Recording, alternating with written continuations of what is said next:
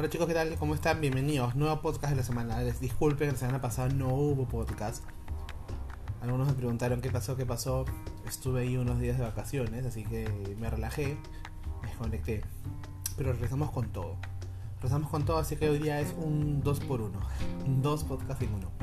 Es pasos para dejar de ir corriendo detrás o, de, o tras el dinero.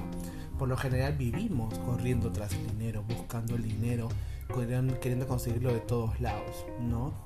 Pensando que es la mejor opción, la mejor manera de que solo así voy a tener dinero, porque creemos que el dinero no llega solo. Es decir, no va a llegar solo, eh, va, dependiendo, va a depender de tu trabajo, de tu esfuerzo, pero de que lo hagas amando lo que haces, siendo organizado, disfrutando del tiempo, brindando amor a tus seres queridos, ¿no? Y sobre todo disfrutando del proceso. Lo primero que tienes que hacer es reconocer qué tipo de dinero tienes actualmente en tu bolsillo. Les he dicho, les hablado en pocas anteriores que existe el dinero feliz y el infeliz. El feliz es el dinero que disfrutas tanto cuando llega como cuando se va. Disfrutas cuando cobras como cuando pagas. Disfrutas cuando vas de viaje como cuando te quedas en casa haciendo algo adicional. Y el dinero infeliz ese dinero que siempre estás inconforme con él, no te gusta pagar, reniegas, estás quejándote por siempre echarle el culpa los demás. Entonces tienes que reconocer, para empezar, primer paso, qué tipo de dinero tienes actualmente en tu bolsillo. El segundo punto es aprender a escuchar lo que tu dinero te está diciendo. En mis sesiones me caracterizo, una de las características, es que voy a conectar a, tu dinero contigo y a ti con tu dinero. Vas a escuchar quizás por primera vez, como me lo han dicho, a tu dinero y vas a saber qué es lo que quiere de ti y también qué es lo que tú quieres de tu dinero. Así que por favor aprende a escucharlo. Tercer punto es reconocer el verdadero significado de lo que es dar y recibir. Sí. A veces nosotros no queremos dar porque tenemos en la cabeza el hecho de que, ay, si yo doy algo, luego me van a pedir algo a favor, ¿no? Eh, y también algo, no, que si yo recibo esto, luego me van a pedir también algo a favor. Entonces estamos como que viendo el tema, ¿no? Si yo doy, esa persona se siente obligación de darme algo y si yo recibo, voy a estar en la obligación de dar algo. Entonces, uy, te genera un cuello de botella, un problema muy grande. Eso no es dar y recibir. Dar y recibir de forma correcta es dar desde tu mundo incondicional. Dar lo que tú tienes en ese momento de lo que está dentro de tus capacidades sin esperar nada a cambio, cero expectativa. Como cuarto punto, tenemos trabajar tu mapa de riqueza. Muchas veces nosotros solamente queremos estar viviendo y pensando en plata, ¿no? Y como te dicen, oye, ¿qué has pensado hacer en tu futuro? No, no lo sé. Claro, te aseguro que no lo sabes, porque tú estás pensando viviendo en ansiedad. Piensas a futuro, pero en un futuro desordenado. No te has puesto a pensar cómo te quieres ver tú de acá a 5, 15 o 20 años. ¿Cuáles tus planes? ¿Cuál es tu proyección? ¿Qué es lo que quieres lograr en este tiempo? Entonces, tomar riqueza te ayuda a conectar y trabajar en general todo tu mundo. Financiero, educación, salud familiar, amistad, a todo. Entonces, con eso vas a ir viendo qué es lo que debes mejorar y qué no Luego, como quinto punto, es aprender a gestionar las emociones y actitudes que te alejan del dinero. Sí, el dinero, señores, nos hace sentir amor, alegría, ira, miedo, tristeza, lo que tú gustes, frustración, culpa, vergüenza.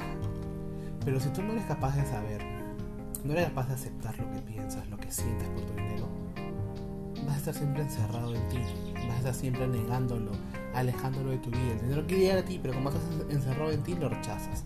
Sexto punto es identificar lo que tu dinero no puede darte. Señores, el dinero no te va a dar seguridad. El, dinero no te va a dar poder. El dinero no te va a dar reconocimiento y tampoco te va a dar amor. Dejemos de pensar que con plata compro poder, que con plata compro el amor de mi vida, que con plata me van a reconocer. No. Eso es comprar. Y esas cosas, señores, no se compran. Y si has logrado algo haciendo eso con el dinero, pues déjame decirte que estás alejando la abundancia de tu vida. Séptimo punto es abrazar el inicio de tu vida nueva con el dinero. Cuando ya conectas contigo, sanas heridas, reconoces limitaciones o creencias limitantes que tienes hasta el día de hoy, te vas a dar cuenta de que tu vida cambia. Es un nuevo yo, un nuevo, no es un nuevo nosotros ¿no? Contigo y tu dinero. Te vas a dar cuenta que la vida tiene más cosas para ti y bonitas opciones, oportunidades para alcanzar. Octavo punto es respóndete. ¿Qué harías si el dinero no te limitara? Pero por favor, anda más allá de tener casa, propiedades, inversiones. Vamos más allá de que si el dinero no te limitara, disfrutaría el tiempo con mi familia, con mis hijos, con mis amigos, me podría ayudar a más personas, dedicaría más tiempo a mí, a mi salud. No prioricemos esas cosas más que lo material. Noveno punto es disfruta el poder del agradecimiento. Uf, señores, agradecer cuando recibes plata, cuando das dinero, cuando pagas un servicio, cuando compras alimentos, cuando cobras por un programa, por un taller, cuando compras para regalar, agradezcamos, porque eres es un equipo, el dinero y tú son un equipo y están alcanzando todos sus sueños, sus metas y puedes dar a las personas desde tu amor incondicional. Eso, señores, es abundancia y prosperidad para ti. Como último punto es aprender a utilizar las herramientas financieras que tiene el, mercado financiero. Señores, tenemos infinitas. Podemos, tenemos actualmente, tenemos como una tarjeta de crédito que bien usada, es una herramienta muy linda. Otras herramientas son bancarias, depósitos a plazo, fondos mutuos, fondos de inversión, las mismas AFP te generan, puedes aportar voluntariamente para generar rentabilidad adicional. Tienes plataformas que son eh, supervisadas por la SBC para invertir en criptomonedas, en mercado de divisas, en acciones. Tienes varias opciones para empezar a eh, invertir, a generar dinero. Otra herramienta financiera es un presupuesto. ¿Cuántas veces manejas un presupuesto mensual? ¿Cuánto sabes, sabes cuánto ganas, cuánto gastas? Y tu flujo de caja, señores. Tu flujo de caja no puede no existir. Debe estar siempre contigo ese flujo de caja. Porque te ayuda a organizarte y a saber muy bien a dónde vas a ir. Entonces, te invito a que conectes con estas 10 con estos 10 pasos que te están alejando hasta el día de hoy del dinero, que hace que tú estés yendo detrás del dinero corriendo, ¿no? Como un esclavo. Te levantas 5 o 6 de la mañana solo para ir a trabajar en un lugar que no te gusta y regresas a tu casa y a veces no tienes tiempo ni siquiera para disfrutar a tu familia. Entonces, ¿hasta cuándo vas a estar así? ¿Cierto? ¿Hasta cuándo vas a permitir esa vida? Esa oportunidad. La vida nos da cada día la opción de elegir, ser felices o no. Entonces, si tú quieres lograr esa felicidad, tus sueños, tus metas, empieza a trabajar desde hoy y te brindo herramientas de coaching, de coaching financiero, de coaching emocional, coaching ontológico, pragmático, ¿no?